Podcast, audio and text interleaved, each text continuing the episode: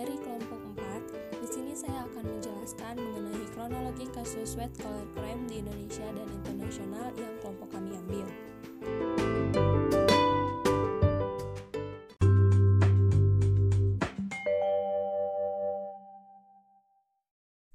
Kasus white collar crime di Indonesia yang kami ambil ialah mengenai kasus mega korupsi EKTP. Kasus ini bermula pada saat pemerintah melalui Kemendagri membuat program EKTP pada tahun 2010.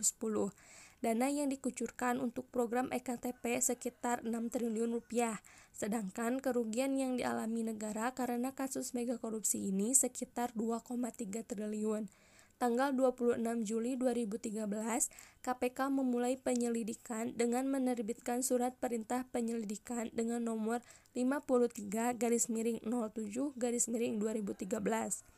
Barulah pada tanggal 21 September 2016, Irman selaku pejabat pembuat komitmen PPK ditetapkan sebagai tersangka. Enam bulan kemudian, tepatnya pada tanggal 9 Maret 2017, sidang perdana Irman dan Sugiharto memunculkan nama Setia Novanto.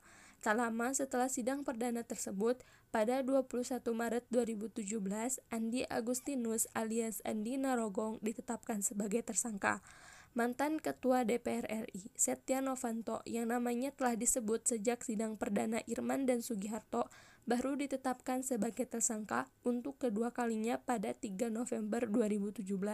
Setelah sebelumnya ditetapkan sebagai tersangka pada 17 Juli 2017, namun dianggap tidak sah. Kasus mega korupsi EKTP yang melibatkan lembaga legislatif dan eksekutif yang bersifat masif terstruktur, serta sistematis ini patut disebut sebagai kasus kejahatan kerah putih atau white collar crime.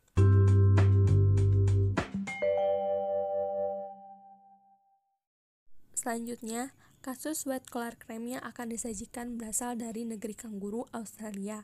Michael Cranston, wakil komisioner kantor pajak Australia atau terseret dalam kasus kecurangan pajak yang dilakukan anaknya, Adam Cranston.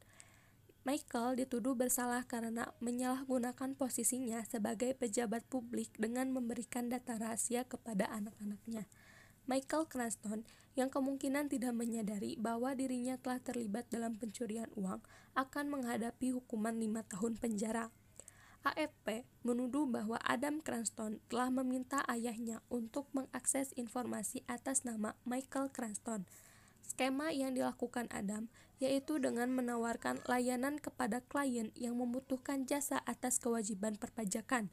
Pembayaran atas jasa tersebut kemudian disalurkan ke perusahaan-perusahaan yang dijalankan oleh konspirator dan digunakan untuk mendanai gaya hidup mewah dalam bentuk kendaraan mewah, properti, dan investasi.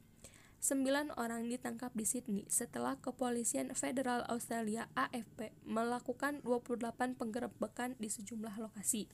Sedangkan Adam Cranston telah ditangkap di flatnya di kawasan Bondi dan langsung dijadikan tersangka persekongkolan menipu negara. Salah satu putri Michael, Lauren Anne Cranston, juga ditangkap terkait dengan kasus ini. Kasus pengemplangan pajak terbesar di Australia ini diduga telah merugikan negara sebanyak 165 juta dolar Australia atau setara dengan 1,6 triliun rupiah.